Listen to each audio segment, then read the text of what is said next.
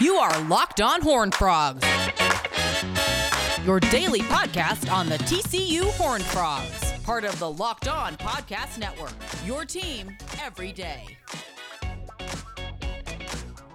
Welcome into Locked On Horn Frogs, your daily TCU podcast. I'm Steven Simcox. It is Friday, March 5th. Appreciate you joining uh, me and our special guest today. And our special guest, if you listen to the pod, you know him well. If you follow TCU Athletics, you probably know him well. You can find him on Twitter at Matt A. Jennings. Matt Jennings, um, thanks for joining the show, man. It's been a little while. Let's talk some offseason football, huh? Yeah, man, let's do it. Okay, so TCU, I believe I, am trying to you know put pieces together in my brain. I think we recorded a show after the Chandler Morris news dropped. I, I think that's right. Correct. But but let's kind of revisit the situation. So Max Duggan um, seemed to be the clear starter coming into this year. Chandler Morris was transferred in from Oklahoma, and we still don't really know what his eligibility status is because we haven't actually gotten the waiver from the NCAA that everyone thought we were going to get that says all transfers are eligible. But let's assume that he is eligible because that was at least at one time the way this was trending. Do you think, Matt, that there is an actual quarterback competition that could go down in the spring and into the fall, or is this really Max Duggan's job as long as nothing crazy happens? Yeah, I think that's.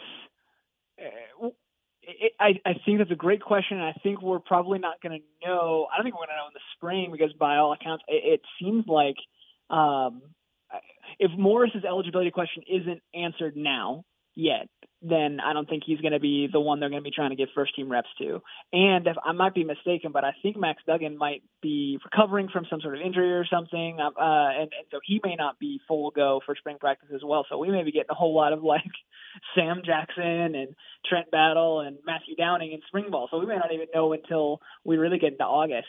Um, as for as but to actually answer your question, I think you know I think Gary has really established a precedent that he loves experience. And so I don't think there's any question that in week one, Max Duggan's your starter. I just don't foresee him um, pulling a two year starter, almost two year starter, um, you know, for no, uh, without some like act of God that, that makes it just like completely untenable for him to keep Duggan around as a starter, um, unless he just like absolutely just gets some major injury or just like Morris is just like light years better. I will say though, I think the mood around the program, but you know, justified or not, is that they think that this is their year to maybe make a run and to try and compete for a Big 12 title again. And I think that if you get a few weeks in and Duggan is fine but not great, or if he's struggling a little bit, and but Gary likes what the rest of the roster is putting out, I think then you end up with a really interesting question of whether or not Gary wants to make that move. I again, because of loyalty, because of experience, I don't think there's going to be a change before week one. But I think if we see them struggle at all on offense early on, I think that I think those gears start turning of of possibly introducing um, a different quarterback as as, as a possibility. Um, because I do think they really think that this this could be their this could be their year to to get back to what they were doing in 14 and 15 and 17. So I agree with all that, but let me ask you an impossible question to answer, which is I'm sure what you love to hear.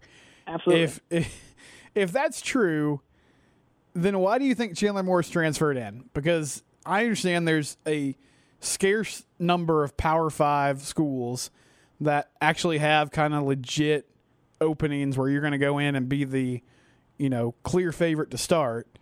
But if Max Duggan is the guy, and unless if this happens, then I think everything kind of takes care of itself. But unless Max just has some huge awakening this year, and it's all of a sudden like, oh wow, he's an NFL quarterback and he needs to leave now. You're talking about someone who's going to be there for a couple seasons. What what's kind of his incentive to move there if he doesn't think you know there's actually some sort of opening? That I think there's two parts to that answer. One being, you know, on some level, every quarterback thinks that they're that they're the guy, right? And so obviously Morris understood that he wasn't going to be outspent to Rattler, but you know, on some level, to be good enough to be um, a Power Five quarterback and a Power Five starter, you got to believe that wherever you go, you're going to be the best guy in the room. And so I think on some level, Chandler Morris probably believes that. I think that's the first part of the answer. I think the other part of the answer is that on some level, he was led to believe that he was going to have a chance to win the starting job. However real or not real that was, because we saw TCU do that with Alex Delton a few years ago. I'm not equating Chandler Morris to Alex Delton at all in terms of skill level or style of play or anything like that. But in terms of the situation, is the same deal then. Why would uh, why would you know uh, uh, a long time starter, you know, a grad transfer from uh, from within the conference leave where he was to go to another school unless he really believed and had been told he had a real shot and would be the favorite for the job. And of course, Alex Delton did start the season in 2019 and then obviously got beat out by Max Duggan as the season went on. And then he quit the team because he believed he he you know my this I'm putting words in his mouth. I'm not reporting anything here, but it just seemed like he felt like he had been um, kind of duped a little bit. That he had been sold a bill of goods. That he had been told, "Hey, you're going to come in and you're going to have a chance to compete, and if and if you win the job, then it's yours, and we believe that you're good enough to lead us to win games." Blah blah blah. And I think every team, when they go dipping in the transfer portal for a quarterback, does that. Um, and I think that that's probably what happened with Chandler Morris as well. Whether or not it's true um, about him really competing for a job and really possibly being better than a Max Duggan, no one knows because we haven't seen the guy play um, any significant snaps. And so that's really what it comes down to. Until we get a chance to see them both on the field taking real reps, which we're not like I said, doesn't seem like we're really going to get until August. Uh, kind of who knows? Um, I do know that TCU was really, really high on Chandler Morris coming out of high school, and they really, really liked him, even though they had Max Duggan already on the roster. So take that for what it's worth. But um, yeah, if the eligibility question was more settled like today, like already, I think this would be, I would be I would be more bullish on uh, on Morris's chances to start the season. But the fact that uh, it hasn't been settled already, I think, you know, gives Duggan a little bit more of an advantage. Man, that's a good reference with Delton, and and that does kind of make me relieved because that reminds me that there was a time where we were excited about the potential of our starting quarterback being a guy who initially was going to transfer to UTEP. that was the thing. That was the thing that, about that to me is like even though I'm sure the coaching staff told Delton that, and that Delton believed that that he had a chance to be the guy, and of course he did start the season like like from from the minute. And I remember I got uh, pushback from this from people in the program. But like when that announcement was made that he was coming to TCU, I was like, he is a body in the room. He is nothing else. He is the like no disrespect to Delton at all, but like when you've got Max Duggan at the time, you had Justin Rogers, you had Mike Collins, who's come on, coming off a year where he did some cool stuff.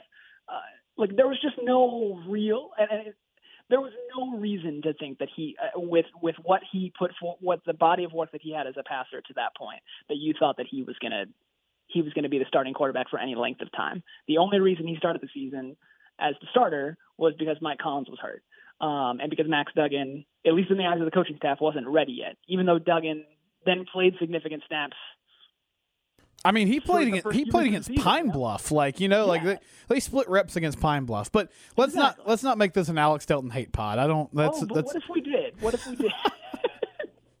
the Delton no, family is just like, what a niche podcast this is. The Deltons are like just like, hey, why are we? We're just out here catching strays. Like, what? What did we do to y'all? No, I, I'm. I, I don't, uh, you know, begrudge Delton trying to you know, go find a starting job somewhere and get, you know, um, and being a good teammate and being a competitor. Um, but uh, you know, it does remind me of that situation. I think Morris has a more has a has a more real chance though of of getting on the field and, and getting starting, getting first team reps in a significant way. Um, uh, I, I think this competition, if and when it finally happens, will be more real than that one.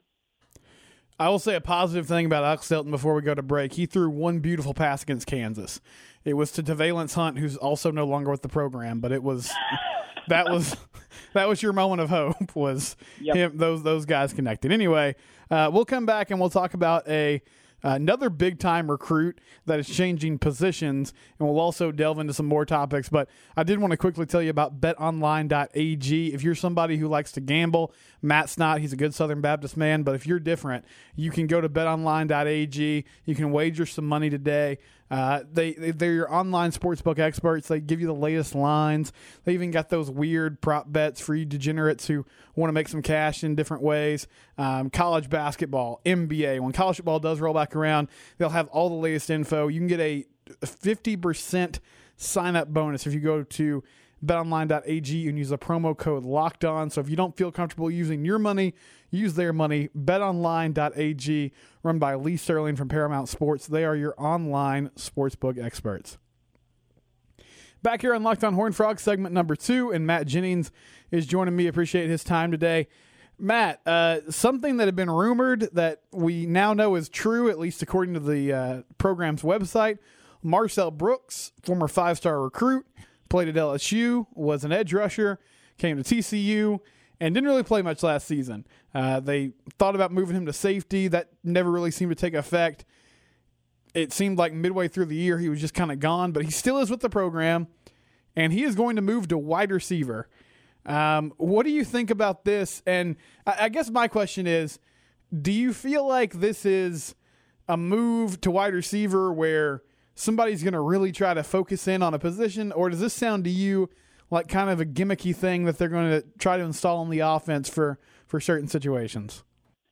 This reminds me, you know, we're throwing back a little bit to when to when you and I were in school. Uh, if people remember uh, Jordan Moore, this reminds me a whole lot of Jordan Moore.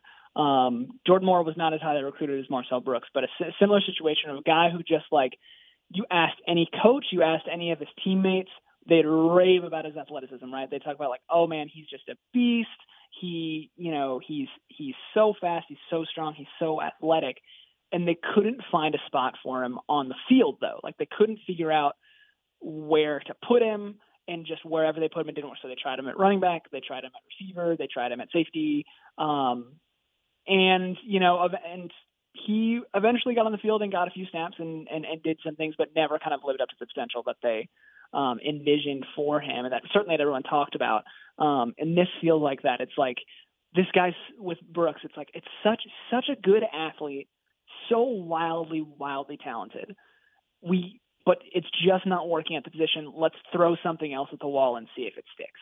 And um, you know, receiver is um, you know a position where um, you know it's not like this for all receivers, but you can make it like you can make it like this for some receivers, where you say, hey, we're going to put you on the field and we're basically going to ask you to run two routes. We're going to ask you to run a go route, and we're going to or we're going to let you stand back and catch a screen, and just go from there, and then maybe introduce more complexity if you're ready for it. Um, uh, that feels like what this is to me. Is they'll put him out there and because they just want you think it's a good thing. It can only be a good thing to get more good athletes on the field. But um, the fact that like when they needed a pass rush so desperately last year, he still couldn't get on the field is concerning to me. And because that was what he was supposed to be good at. And so the fact that now he's changed positions entirely to admittedly one that he played in high school. He played receiver in high school um, uh, some, but it, you know I'm not super optimistic of him making a huge impact at the position. Yeah, that's kind of where I'm at. I mean, I'm actually somewhat excited about that position group with how Quentin Johnston emerged late in the year and J.D. Spielman being healthy and Savion Williams maybe seeing the field more, but I'm not really feeling the Mar. I mean, good for Marcel Brooks. If it works out, that's great, and I would love to see him kind of dial in. But it, it does sort of sound like, ah, well, let's just see if this guy can do this. Even though you're right, he did play that position in high school. Let me ask you about um, transfers. So, somewhat under the radar, but also some kind of big names. Brought in a, a big tackle from Memphis, um, a, a kind of corner safety combo from Memphis as well, a tight end from Syracuse. Matt, of these transfers that are uh, stepping on the campus in the fall, which one do you think could have the biggest impact on the team next season?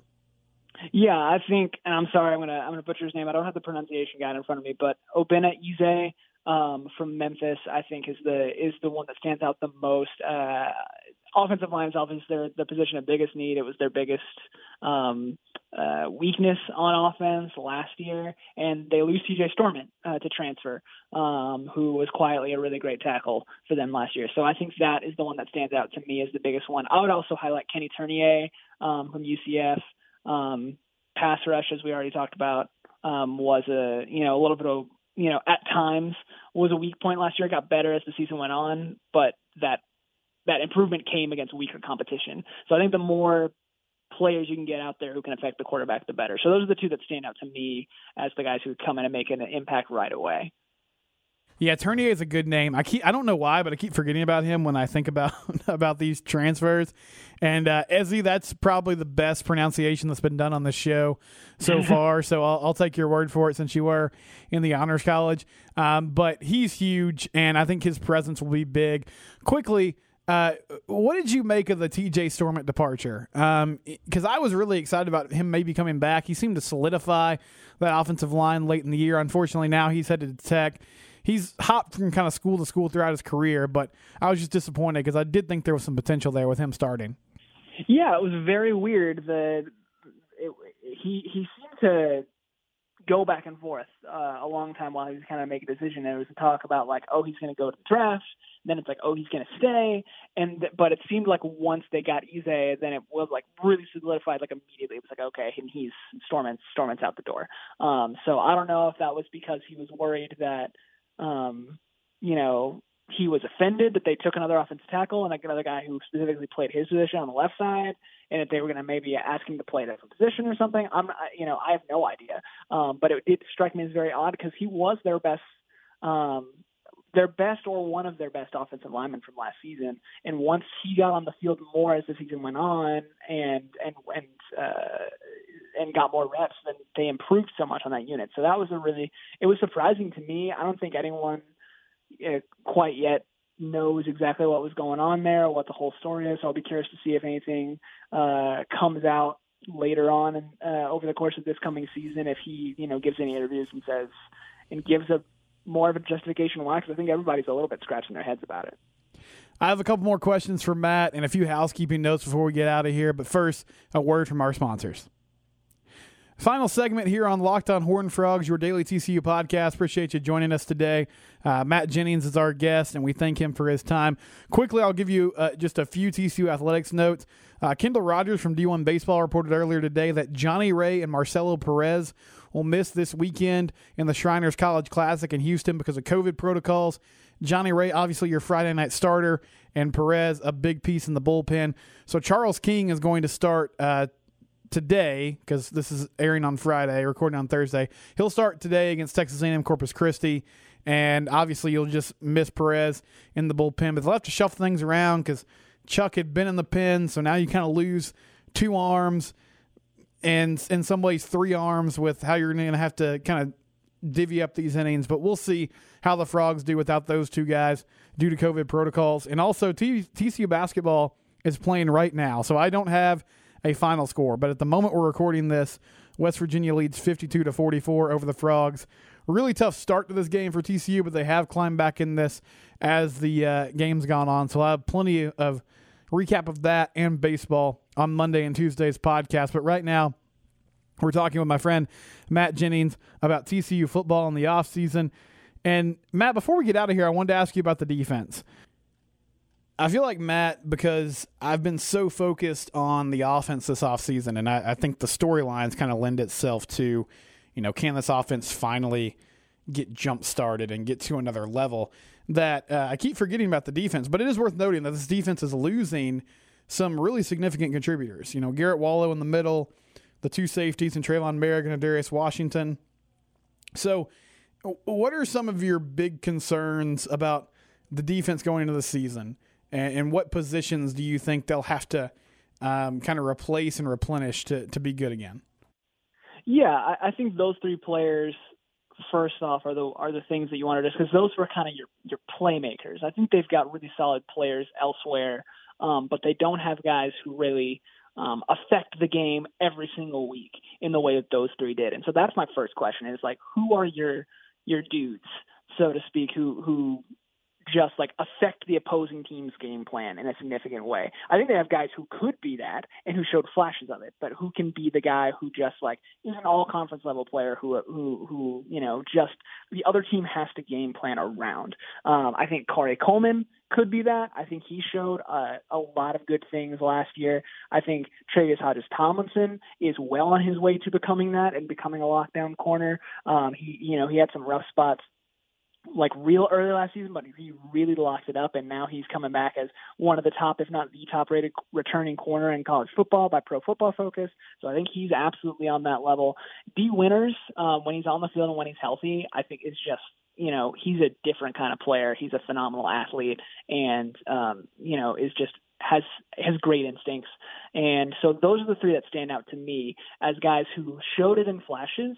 Um, I'd love to see it for the whole season. And like I said, I think Hodges Tomlinson is the one who's closest right now, but I think those other two guys, Winters and Coleman, are the guys who could be that. But they and that would give them one of those guys at each level of the defense, which would be great. Um, and other than that, I think the depth at corner and liner and linebacker are the two things that are concerning because obviously Tomlinson's great. Who's your next guy? Noah Daniels got hurt last season. So um, I'm curious about you know how healthy he's going to be. C.J. Ceasar really got picked on a lot, got better as the season went on, but um, definitely got um, you know picked on as the season uh, over the course of the season. And then at linebacker, who's your next guy next to Winters, and then what's your depth look like at that position? Um, those are the big questions to me on that side of the ball. Um, ironically, I didn't mention pass rush. I, I feel okay about that. I don't think they're great there, um, but I think they did enough down the stretch that you don't feel like it's going to be bad in 2021, but TBD there. We all deserve people in our life that love us as much as Pro Football Focus loves Tre'Vius Hodges Tomlinson. and they do that every year. They pick, you know, one or two TCU DBs, and they're like, they're the best in the country, and they're they're very good. And it's a testament to oh, he was uh, great, Paul Gonzales and, and and Jeremy Modkins and their coaching and the athletes they've recruited there. Um, but no, yes, they always pick at least one, and they're just like, this guy's the best in the world, and it's like cool. It's nice to get the headlines. Uh, let me get you out of here on this, and it's on that topic. Now, I have a coworker that works with me that's a big LSU fan, and lately I've been uh, just saying TCU is DBU to kind of get under his skin because I know it annoys him.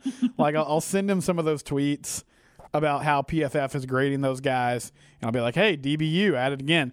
But with with the job that Gonzales and Modkins have been doing, and you know, I mean, Jeff Gladney, first round pick. Looks like Drayvon going to be a first round pick.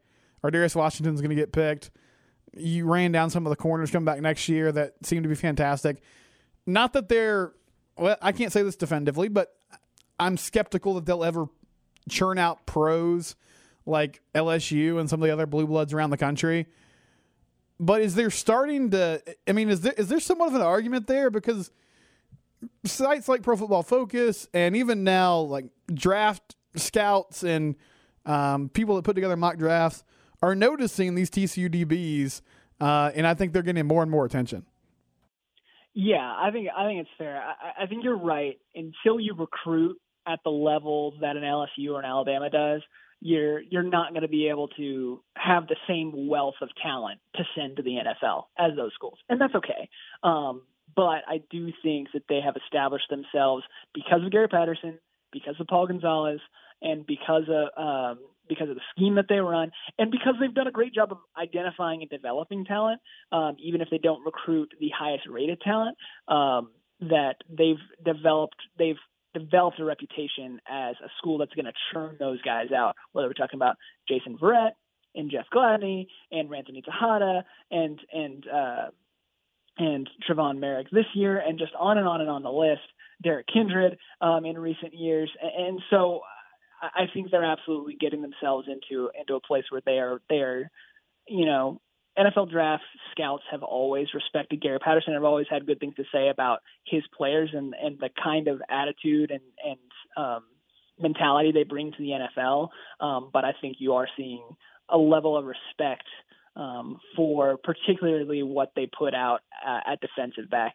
Um, you're seeing NFL scouts respect that um, and and value it in a new way, and it's part of the reason why if and when Gary eventually decides to hang it up, I think there's a really strong case for uh, for Gonzales as as the guy who steps in to become the next head coach at TCU. There, there's there's there's your kicker to end the podcast. Oh man, I love it when you drop a hot take. You're like Skip Bayless. Uh, this has been Locked On Horn Frogs. Matt Jennings, he's fantastic. I, I'll tell you, he does not cover sports full time anymore. And there's some great people that analyze TCU football, TCU athletics, but nobody. I'd put Matt up against anybody as far as smart, thoughtful, intelligent analysis. Thank you for listening to him. On Monday, I'll be joined by my pal Eric Hughes, and we'll talk some TCU baseball. But goodbye for now. This has been Locked On Horn Frogs, part of the Locked On Podcast Network, your team every day.